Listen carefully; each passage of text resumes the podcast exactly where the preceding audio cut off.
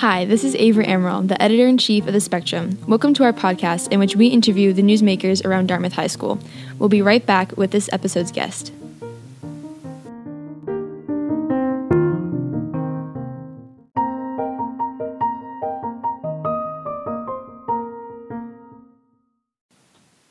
Today's podcast is a special one as we'll be interviewing Bristol County's new sheriff, Paul Heroux.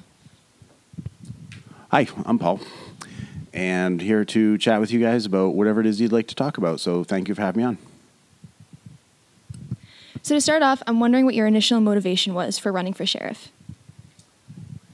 Well, I actually didn't want to run for sheriff. True story. I was um, I was looking at finishing up my time as mayor and then running for something else. I shouldn't say I didn't want to run for sheriff. That's not actually accurate. I was looking at multiple different offices, and after I finished with my reelection for mayor in 2021, I then turned and started looking at these different offices, and I felt compelled to get into this one. I, I felt like this is the race I should run for. Um, there was an incumbent who had been there for 25 years, and that's a long time. Uh, I don't believe in being a sheriff for life, or mayor for life, or governor for life, or president for life. For executive offices, I think term limits are a good idea. Uh, for legislative, I don't feel that way because it like term limits would destroy the institutional knowledge, and no one person has the power. But in an executive branch, you do have that concentration of power in just one person. And so, looking at what was going on in Bristol County with the uh, jail system, I thought it was certainly time for change. And I, I worked in jail, I worked in prison uh, before I got into politics, and so I, I know what a jail system should look like and how things should um, be different and I, I want to just bring in a much more modern approach to running the jail. Um, the you know the campaign's over, so a lot of the things I used to say on the campaign, I'm just not saying anymore because, you know, we won, don't need to keep relitigating it, keep pushing it, but I, I do want to run a more modern jail system, though. So, next question: How has your experience being mayor of Attleboro and being a state representative taught you about local police? So, generally speaking, being mayor of Attleboro has been the most rewarding job of my life. I love it. It's I'm in my fifth year right now, and at the end of the month of December, uh, that'll be a total of five years. And I was also a state representative for five years. So I was elected to three terms, but both as mayor and then as um, state representative before it. I left halfway through my third term to assume the new offices. So as as mayor, you can actually get things done. And doing things for police, uh, we've done made huge leaps with the police department, tripled the police training budget. So all of you know about what happened with George Floyd. And you, that was an, a failure of a duty to intervene, where other police officers should have intervened, and if they had, you know, George Floyd would probably still be with us. So one of the things I've done with the Attleboro Police Department is make sure that every police officer has training in duty to intervene, uh, but also implicit bias, uh, de escalation tactics, dealing with people with mental illness. And so that way, when police show up on the scene, they are better equipped. They have better tools to uh, approach these different situations. Because if you imagine it, like, uh, like a police officer showing up on a scene and they're in a kind of difficult situation and they don't have the right training, things are going to probably go sideways pretty quickly. So I'm not about defunding the police. And actually, we also, uh, because if we were about defunding the police, then the first thing to get cut is probably the police training budget. And that's the very thing that keeps us out of the news in the first place. So we also purchased riot gear. We created a uh, cyber crime unit. We created a uh, traffic unit. Traffic and speeding are probably the biggest complaints I get about in the city. Um, but as mayor, you can actually get things done. The Sun Chronicle identified me as probably the greenest mayor in city history because we I passed all these different ordinances that would uh, make us a cleaner, greener city. Uh, stuff like you know banning uh, single-use plastic bags in the city, uh, banning pesticides that kill bees, the sale of those, uh, light bulbs that contain mercury, we don't sell those anymore. Uh, we ban the distribution of plastic and styrofoam takeaway cups and containers from restaurants. Uh, I bought a Highland uh, country club which went bankrupt and turned that into a park so i've been like labeled by our local paper as the greenest mayor we've ever had in city history as state rep it was totally different state rep it was really difficult to get things done and uh, it was I was actually very unhappy by my my third term. As my first term as state rep, I created a school internet infrastructure project for $38 million. And that actually, this school we're in may even have money that paid for some of your wiring. And so that was a program I created. Uh, then I also worked on like homeless uh, children's funding, like funding for homeless children's programs, and then constituent service work. So it was just a lot more difficult to get things done as a state rep than as mayor. Um, but now as sheriff, it's you know I'm, I'm transitioning into that role, and the main job of the sheriff is to run the county jail.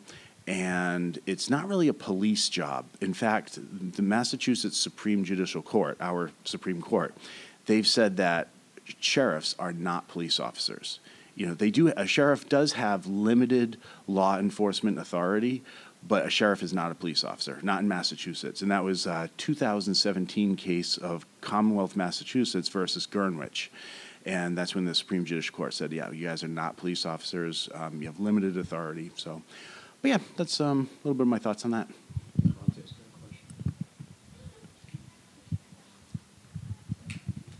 Hi, so I'm Bronte Masuko. I'm one of the assistant editors of The Spectrum. And you've spoken a little bit to your desire to create a modern system. And like one of the biggest causes you've championed throughout your campaign is inmate rehabilitation. And so I was wondering what steps you plan to take to integrate like these programs into the Bristol County Correctional Facilities. Okay, very good question. So there's a practice called evidence based uh, like crime prevention, evidence based government, evidence based corrections. Most places are using evidence based programs. Most places. Sometimes they might, uh, they like the jail or the prison might put in something that is not necessarily evidence based, but it's kind of a uh, I don't know, just a program that the administrator likes. So, what I'd like to do is make sure that everything we're doing um, we're measuring for outcomes. So I want to take it one step further than just being evidence based. I want to actually have evidence producing. A good government is going to be critical of itself. A good politician should be critical of themselves. A good good uh, administrator should be critical of themselves. If the government, the politician, the administrator say, no, we're doing everything the best we possibly can, then there's never going to be room for improvement. If you think you're doing the best that, that can be done, and you're not being self critical and looking at how you can do better, you're never going to get better. And that's, I think, where we had maxed out w- under Sheriff Hodgson, because he said it by his, you know, his, in his own words. Says, no, we're doing everything we can. We're, uh, you know, with the suicide, for example. So just because we're offering a drug treatment program or an anger management program, it's not enough to assume the program works. We have to measure it. We have to actually make sure it works, and that's a science. You have to have a you, know, you have treatment group, the people that are getting their program, but then you also have a have to have a control group. Uh, you know. A, a comparison group that you can compare them to because if if we say the rate of recidivism for the people who are coming out of the drug treatment program is 20%. So 80% of the people don't reoffend. Okay, compared to what? You have, you know, you can't compare it to the general population because that's, you know, that's apples to oranges. So you have to have that control group, and that's, you know, that's a modern management approach. It's using data and statistics and research methods to actually help inform how you can improve your institution. So that that's kind of at the core of what I'd like to do with um, with programming. When I get into the jail, I'm going to have to look at all the programs that are being offered uh, what makes sense that why like why we're doing it. I mean, are we just offering a finger painting program because somebody is friends with the former? I'm being facetious saying this, but I don't think there's a finger painting program. But the, you know, they were offering a finger painting program because the you know the the, the current sheriff Hodgson he was friends with the administrator of it, and the person just wanted to do it. Well, what are the what's the intention of that finger painting program? If the intention is to reduce recidivism okay, let's go ahead and measure it. I think I know which way that's going to go. But if it's not producing the outcomes we want, then we have to reform it um, or get rid of it and do something else. And a lot of people mix up, and I said the word outcome, a lot of people mix up the word output and outcome. Outputs are how many servicing, how many people you're servicing. You know, the, the output. So if, if this year we're servicing 50 people, then next year we're servicing 100 people, we doubled our output inputs are the resources used, the materials, the books, the money that goes into it. That's inputs. Outcomes are the change in behavior. An input is a descriptive statistic. An output is actually an analytical statistic. You have to have that control group to get an effect size. So as I have a master's in criminology and I did all the coursework for a PhD, I just never did the dissertation. Um, so it, it's a very kind of nuanced and sophisticated approach to management. Some I've been called a technocrat, like technical, you know, bureaucrat, technocrat, um, during the campaign. Some people might say, "Well, that's an insult." I actually I mean, it, it, doesn't sound good, but it's actually a compliment. Um, so, uh, but that's the kind of approach I want to take to uh, programming. And it's not just offer evidence-based programs or or programs in general. It's to be an evidence producing, produce the evidence that it's working. If it's working, good, we'll do more of it. If it's not working, we're going to reform it you know, uh, we have to first look at why it's not working. You know, can't just say, okay, it's not working, throw our hands up. Then there's a whole content review and looking at the fidelity of a program.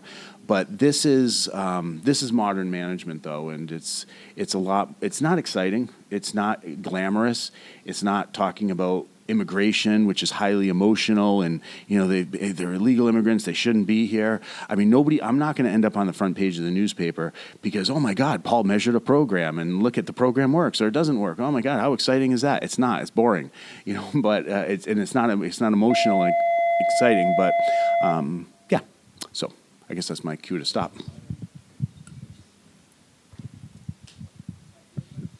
Hi, Sheriff Heroux. Thank you so much for being here and taking the time. My name is Annika Dupree, and um, mental health is a growing issue nowadays. So, this question kind of touched on the programs that you're talking about. Um, what ideas do you have to implement mental health stability among prisoners, but also among staffers at the jails and the prisons? Because you mentioned you work in the system before, and there's kind of like this circular effect of staffers who go through this difficult job every day, and that affects their mental health and then their morale and then how they treat the incarcerated. So I was wondering what your ideas for that are. Okay, that's a very good question. And jails and prisons are sometimes called the largest mental health providers in their regions. You know, if it's a prison, it's the largest mental health provider in the state. If it's a jail, it's the largest in the county. Uh, and if you guys didn't know the difference, you go to jail for a misdemeanor or you're waiting trial, and you go to prison for a felony. So, um, basically, the again, first thing I want to do is go in and see what is being offered because I know what good programming looks like. But I want to start by going to intake and seeing what type of mental health screening they're offering uh, the inmates when they come in to see if they're assessing what their needs are, see if they actually are doing what's called a risk needs assessment. A risk needs assessment is something that looks at it's a test, usually about 25 questions. They look at what your risks and needs are to reoffend and how are we, are we addressing those. And some of those questions are mental health related. Um, that is, you know, that's a good place to start when people come in as far as the you know the training goes, making sure uh, the correctional officers have training in dealing pe- dealing with people with mental illness, so they can recognize when somebody is off, not being belligerent, and those are those are two different things. Um, that's important for the correctional officers to make sure they have the training because we did that with Attleboro police officers, and as we're dealing with essentially the same population. Because if you get arrested, then sometimes you end up in jail. So the, there's a lot of overlap between the two.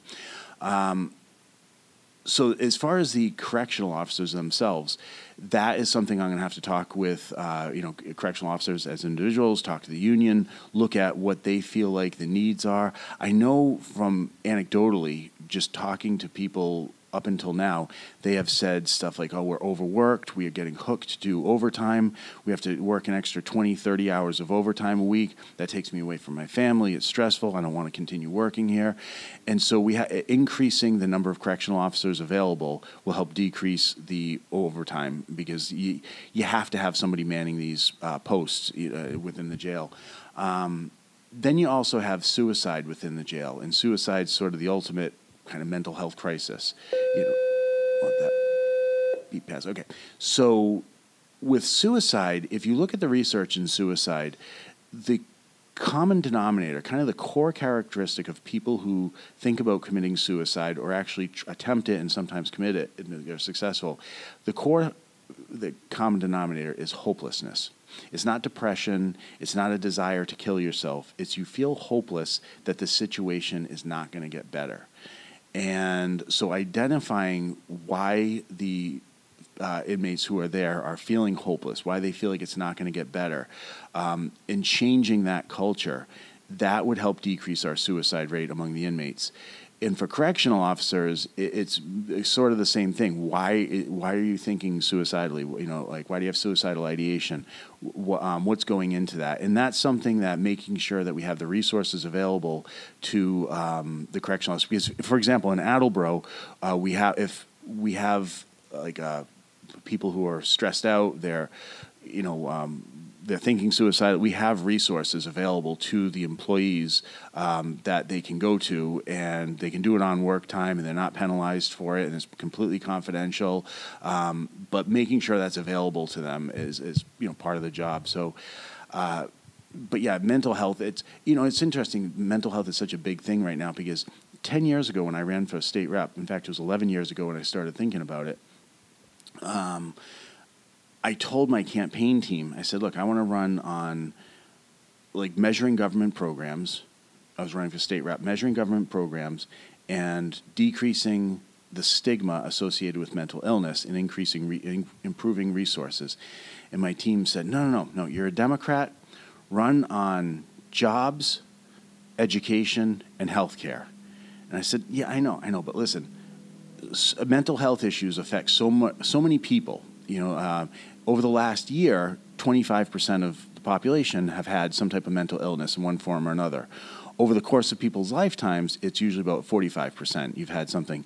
And it could be something temporary, like a bout of depression, or it can be something more longer lasting, like bipolar disorder. So you can have a state or a trait, you know, type of uh, mental health issue. But when I campaigned on that, my, my campaign team was like, no, no, no, this is stupid. Just, you know, you, education, jobs, and healthcare. That's what you need to campaign on. You're a Democrat, those are the winning issues. And I said, I'm going to do what I do. and so here we are 10 years later, and it's now become a huge issue in society, in, in public discourse. So, yeah.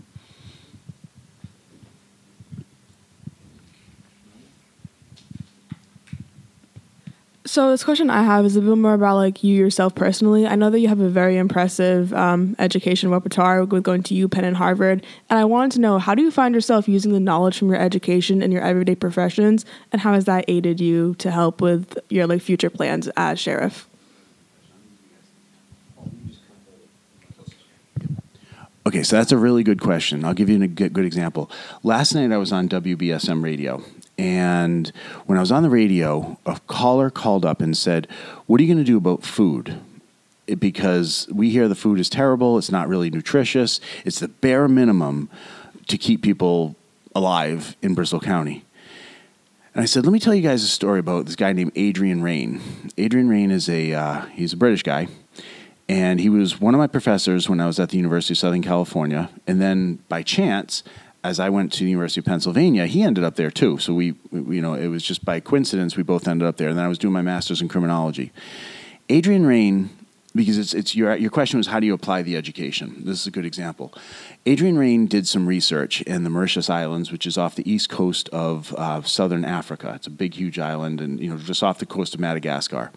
Um, he looked at it was a longitudinal research, and he looked at behavioral outcomes with kids who continued on with their diet versus kids who were given a diet rich in omega 3 fatty acids.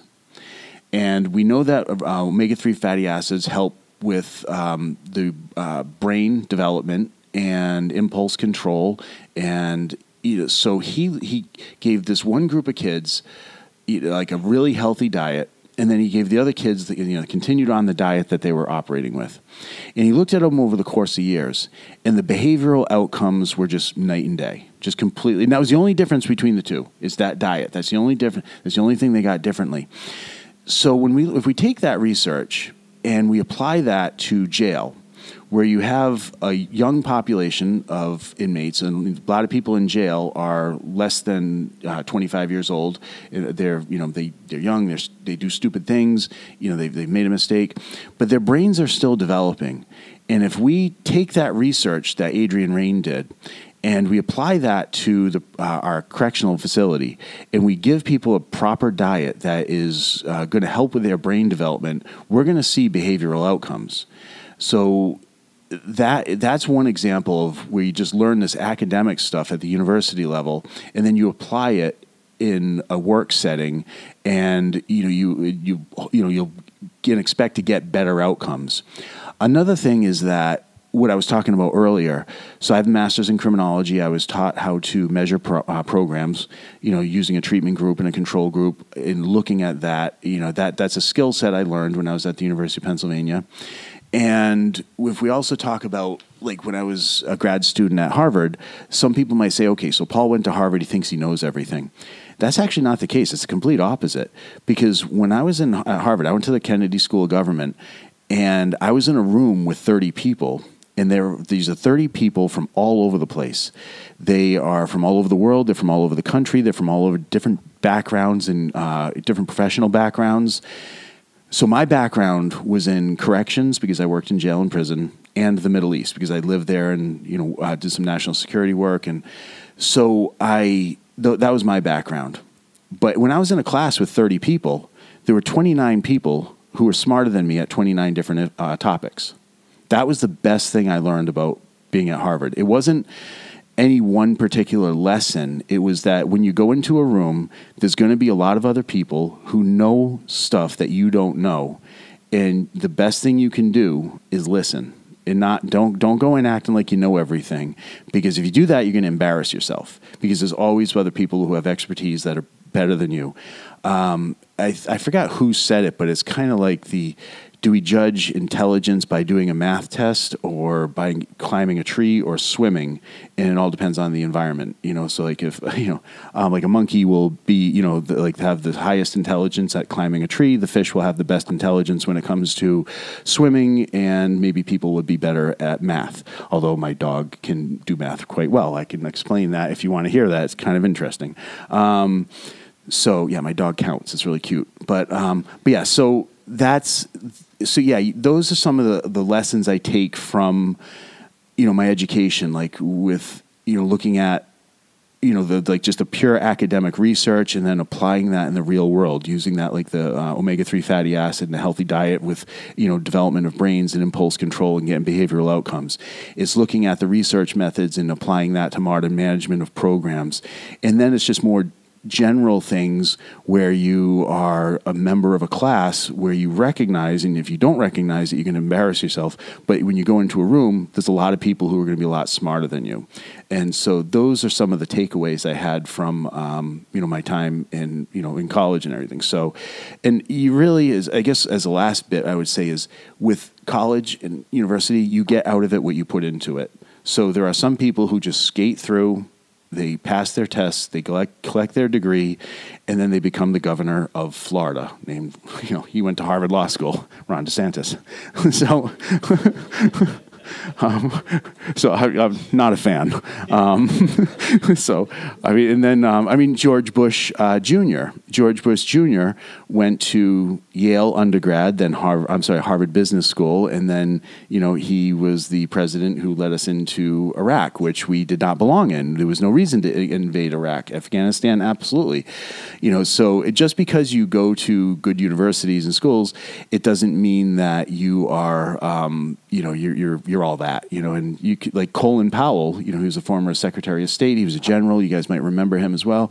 I mean, Colin Powell, he died just recently. Um, he went to City University of New York. I think it was City University of New York. It was a very modest uh, state school. So um, yeah, you get out of education what you put into it.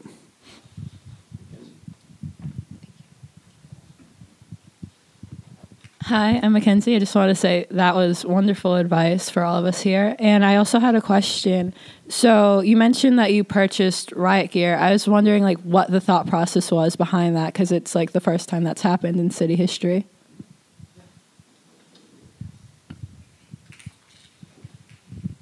So, really good question. On in June of 2020, we had a Black Lives Matter rally in Attleboro, which I attended, and the we didn't want a uniformed police presence at the um, at the rally. We, we didn't want that, but we had about forty or forty five police officers ready to respond, and they were at at the police headquarters, and so when they were there, um, we didn't want you know we, we didn't want to antagonize the uh, BLM uh, protesters.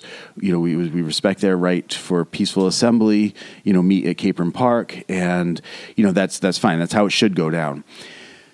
They became quite agitated, and they eventually, you know, went down to uh, police headquarters. They were demanding to see the police chief. They wanted to see the police chief, and so eventually, the police chief came out but we had 300 um, angry protesters and they weren't doing anything wrong, but they had 300, we had 300 angry, angry, protesters. But then on the inside of the police headquarters, we had about 40 or 45 police officers. It might even been more. It was quite a few. But they were all wearing plain clothes, just regular uniform police officers. And if things had gone sideways, and they didn't, you know, I was very happy they didn't. And you know, but sometimes protesters, uh, there's you know, out of the people who show up for legitimate, lawful protest, sometimes there are agitators in there who then say, you know what, I'm going to go ahead and throw a brick through a plate glass window. I'm going to go ahead and you know start ma- you know making a mess of things, and that happens. You know, and it's just uh, you know, but the vast majority of those 300 were there for you know lawful First Amendment protest, and, and we respect that, and that was but at the end of all that, though, when we do what's called an after action review, we looked at what did we do right, what did we do wrong, what could have happened if things went sideways.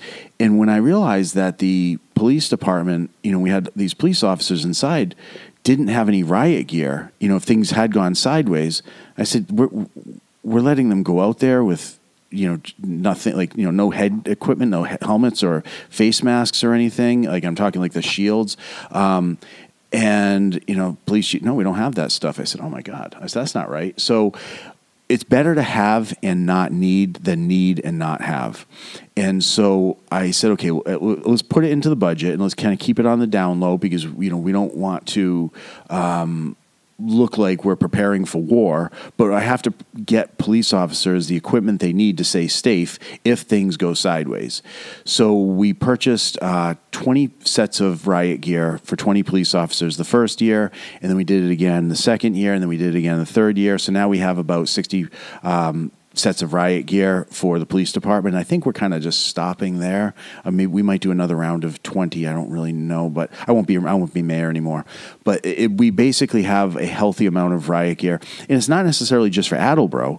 It's also for if things are there's a problem in another surrounding community, and you call in mutual aid, and then Attleboro can respond, and it just it gives them the protection they need. So it's it's about responding, not about um, you know, uh, antagonizing because that's like I said when we had this rally at Capron Park, we didn't have any playing. I'm sorry, we didn't have any uh, uniformed police officers there. We didn't want we didn't want the uh, protesters to feel like we were watching over them. Big Brother was watching over them. We wanted them to feel like, hey, they're comfortable to express their views, and we're not going to you know, uh, kind of uh, come crashing down on that. So that you know that that was the attitude we took. But it's basically necessary to have you know protection for the people who are there to protect us.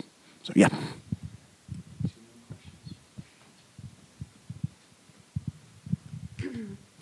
So you've alluded a few times to your um, experience like internationally in the Middle East, and I was wondering if you could talk a little bit about why, like, what inspired you to return afterwards, and like um, look for a position in Attleboro after you had had so much experience overseas? Thank you. Good question. I yeah, so I've been to about twenty different countries, or maybe twenty five. I, I, lost count. Um, for my classmates that I went to grad school with, like Harvard or the London School of Economics, twenty or twenty five is actually a small number. Some of them have been 50, 60, 100. So it's just it's just a mindset that we all share but what brought me to Saudi Arabia? So I was studying psychology and neuroscience as an undergrad, and I was always attracted to aberrant and deviant behavior. And sometimes I looked at criminal behavior or you know troubled kids you know conduct disorder oppositional defiant disorder adhd that goes sideways and the kids get into trouble um, so i was always looking at behaviors that were just kind of problematic aberrant deviant and then I graduated from USC in uh, May of 2001. So a few months later, September 11th happened. And I was like, what's this type of aberrant, deviant criminal behavior? Terrorism. I never even thought about that before. Terrorism is an international crime. This was slightly different. This was this had religion in, as an element to it. And so you know, the uh, and 15 of the 19 hijackers came from Saudi Arabia, and you hear about Saudis and Islam and the Middle East and the news back then. It was all over the news. That's all you ever hear about, and everybody's speculating, oh, the role of Islam in in um, the terrorism. And so I said, you know, I'm going to go to Saudi Arabia and learn for myself about the religion, culture, politics, uh, language, people. So I how do you get into Saudi Arabia? It's a very closed society. So this is actually a tip for all of you. If you ever want to travel the world for free, teach English. It's the easiest way to travel the world for free. And if you go to, um, here's another little tip. If you go to tefl.com, I think it is, teachenglishforeignlanguage.com, maybe it's .org, you'll find jobs available teaching English all over the world, like in the, some places you've probably never even heard of. Um, you can go to nice kind of Western places. They have English teaching jobs all in Europe, and you can go to the Middle East, you can go to China. So that was the easiest way for me to get into um, into Saudi Arabia. Just teach English. So I, I flew out to England and went to the University of Cambridge, did a teaching certificate in uh, certificate in English language teaching to adults. It's a CELTA is what it's called. So I have a you know proper teaching credential. And then I took that and looked at a couple places in Saudi Arabia, and one of them offered me a job. It was called the European Center. It was a branch of Al Rajhi, which is a a, um, a, bank in Saudi Arabia, so it was their human resources. And so I worked for a European Center under Al Rajhi HRD, and then they would put me into a like, place like called SABIC, Saudi Basic Industries Corporation. And so I basically had a class of I don't know, 25, 20, sometimes 15 students. I had six different classes, if I remember right. Uh, each class would last, you know, about six weeks or so. I think that's what it was. It was about 36 weeks. And yeah, that's, that's about right, the math. And so, um, basically, I got to have contact with Saudis all day, every day. Um, just teaching English, and then they would invite me out to their houses afterwards. And it's but the entire six months I was in Saudi Arabia, I never spoke with a woman. Never once. Not allowed to. It's what's called haram. It's forbidden. You might have heard of something called halal. Halal is, you know, permissible. Haram is the opposite. Haram is forbidden. So I never spoke to a woman the entire time. When I would go over my Saudi uh, guest's house, I wasn't allowed to interact with their wives. Uh, if the wife were to cook something, you know, she would just bring it in and then quickly go back out, and she would eat the uh, leftovers that we had. Um, it was illegal for a woman to, and this is 2003, it was illegal for a woman to drive a car, or in the, the equivalent, a little girl to ride a bicycle. You know, so it was just a very different society, very different society. They also in Saudi Arabia, they had been they were so convinced there were 52 states in the United States. I was like, everybody believed that there were 52 U.S. states. I'm like, did something change since I was in seventh grade geography or something? Like, you know, like did something change? I actually was like, oh my god, are there really 52? And I missed something? Like, what's going on here? And but I think what it, I looking back, what I think what it was is they thought there were 50 continental plus Alaska and Hawaii. Maybe that's what was going through their mind. Um, but that was it was a heck of a good learning experience. And if you ever want to travel for free, you know what you do is you just get a job teaching English somewhere overseas and you get a contract, they will pay for you to, fl- they'll fly you out there, they'll pay for your little apartment accommodation, give you a salary when you're there, and then fly you home at the end of your contract. Um, but it's a great way to travel for free and to really immerse yourself in a culture. I didn't live in a compound, I lived in the community. I shopped at the grocery stores. Compounds back in 2003 were bomb magnets. Um, they were constantly getting bombed, and you know, when, when I was there, like Westerners were getting kidnapped and beheaded all the time. And you know, I to, every time something like that happened, I'd call home, "Mom, it's okay. I was not involved." And you know, I know you heard about the Westerner, and so it wasn't me. So it was uh, it was a heck of a great experience. But then after coming back, I worked for a national security think tank, and then I did my two masters, one in criminology at Penn, then another one in LSE in on international relations. But then I got a job working in jail and then prison and then went back to grad school for at Harvard for a third and final master's, and then I. Um, you know, uh, ran for office. I started shaking babies and kissing hands, and then I became state rep. Now I'm mayor. I might have said that backwards.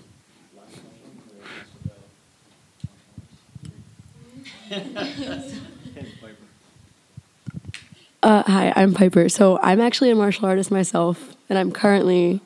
Uh, it's called Tang Soo Do. It's very similar to, to, yeah.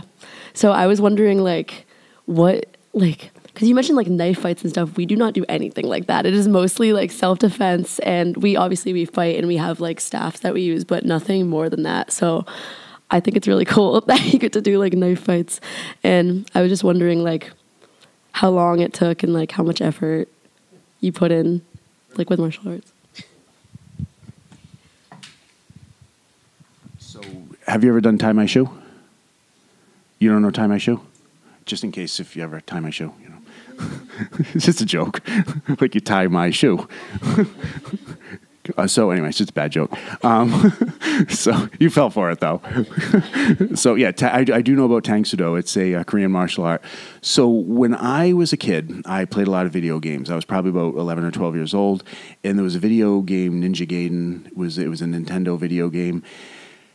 And so I was playing that with my friend Fred, and Fred, uh, he had done Taekwondo, another Korean martial art. But we had a uh, Ninja Gaiden like uh, kind of manual, like a like like help book, if you will.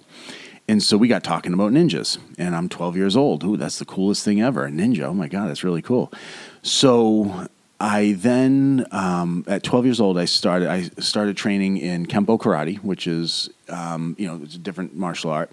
I ended up with a green belt in that, and then I learned about this martial art called Jeet Kune Do and Jeet Kune Do was the martial art that Bruce Lee founded. And it was it was kind of an eclectic system of a little of this, a little of that. So Bruce Lee certified um, three people to teach Jeet Kune Do, and one of them was a guy named Dan Inosanto. Dan Inosanto was also a Filipino uh, martial artist. He's he, he taught uh, he studied in so many different martial arts. That guy's a walking encyclopedia. He's still alive. I think he's in his 80s, but he was um, so he Filipino martial arts uh, were basically knife fighting and stick fighting. And have you ever heard Marines be called leathernecks? Have you ever heard that term? Okay, so Marines are called, it's a nickname. Marines are called leathernecks. You also hear them called jarheads.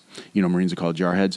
But this this might be interesting trivia. Marines were called leathernecks because, as you might know your history, the um, uh, United States military, the Marines, they were fighting in the Philippine Islands.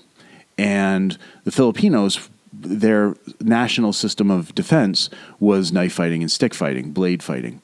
And so, what they often would do is jump out of bushes, jump out of trees, and slash the throats of Marines, forcing Marines to wear leather around their necks to protect them. Hence, where the came, you know, the term leatherneck came from. A little bit of history with people. So there's that that background that people like, oh, where'd that come from? That's where it comes from. So the knife fighting and stick fighting uh, was a very functional martial art uh, Eh, you know, Filipino martial arts, Filipino Kali, Eskrima, Arnis, and there was all different types of those. There's 6,000 different Philippine islands. And so I spent basically my entire, you know, like teen years, you know, 12, 13, 14, all 20s, you know, my early 20s training in Jeet Kune Do, Filipino Kali. But then when I was 15 years old, I attended a seminar with a guy named Paul Vunak, who ended up becoming my instructor, and he was trained under Dan Inosanto. So Bruce Lee certified Dan Inosanto, who certified Paul Vunak, who certified me. And so there's a direct lineage. Um, so I'm a full instructor in Filipino um, Kali, which, and then also Jeet Kune Do. Uh, and I got certified as an apprentice instructor in 1995, but then a full instructor in 1999. And I, I, I taught in my own studio, JKD Kali Academy, um, from like 1995 until 2009 when I closed it down. And so, but I also trained in Brazilian Jiu Jitsu, and I started Brazilian Jiu Jitsu. We used to be called Gracie Jiu Jitsu, but then there's different strands of it. But I started that in 1992, about a year before the first Ultimate Fighting Championship happened. So, so that was my entire youth, like just just training in martial arts. I did it so poorly in high school. I just didn't put any. I didn't try. I really did not apply myself. I actually had to go to night school first, get my grades up before I could apply to the University of Southern California. So I, um, you know, I just did really all I did was martial arts training. That's it. That's all I did for my entire teen years through most of my twenties. I just trained. So um, I also did a bunch of uh, fights. I probably got about 20 fights under me, and you can find two of them on the internet. Uh, if you look up my name, Paul Heroux, and Knife Fights, and it's a YouTube video, it's out there. I'm the guy wearing the blue USC shorts with no shirt. Um, so that's me. And the other guy, uh, it's just these were two fights that happened in 2021, I believe it was no, it was 2021. Why did I say it? 20, 2001, 2001 or 2000. It was one or the other. I can't remember which year it was. Um, but I, just by chance, I ended up fighting the same guy in um, in May, and then again in September, a few months later. And those were uh, dull, hard, dull plastic knives, and they still hurt a lot when you get hit with that. I mean, you're really getting hit with a hard PVC, and the only thing we had on was basically a fencing mask to protect us. But um, and that was for the the the like knife fights. But the stick, there's again, it's a dull, hard plastic. The stick fights, those hurt like I mean I we you if you get hit with a stick it's like this rattan or a stick and rattan is kind of like a bamboo. It's just a little bit more a little bit denser than a bamboo. Um, but they would leave what we call a stick hickey on us for for months on end. You know I had one like right here on my leg that was there for about it was there for it was six months. It was about nine inches long because I got smacked by this guy named Arlen Sanford. I mean, he kicked my butt. I mean, that's putting it mildly. Oh, he he gave me a beating, and that was a stick fight. It wasn't a knife fight, but my God, that guy gave me a beating. Um, so I, that particular day, I had six fights on that day, and each one only lasts about two minutes. They're all timed. Um, but my God, he gave me a beat. And, and, in fact, that, that day was really funny because I didn't I didn't know any better and I didn't bring anything to drink. And so at the end of those six fights, I uh, the like I went through a thirty ounce like drink of water within like three seconds because I was so dehydrated. It was at a place called Hermosa Beach. I was at a park in Hermosa Beach in California, and the sun was coming down. It was in May. It was hot there, and so yeah, when I finally was done, um, I just went and just like put 30 ounces of water down in like um, three seconds. And I didn't realize how thirsty I was until it hit me. But yeah, so sometimes, you know, some you do well in some, and then other times you don't do so well. I was much better as a knife fighter than I was a stick fighter. Um, you know, and, you know, in, in jujitsu, you know, that's so you do a little of everything, you know, there's, uh, because there's, you know, there's no one superior martial art. I mean, some are more functional than others, but it's just like college. You kind of get out of it what you put into it. So, yeah. And that's a wrap on today's podcast. A big thank you to Sheriff Heroux for coming in and joining us today.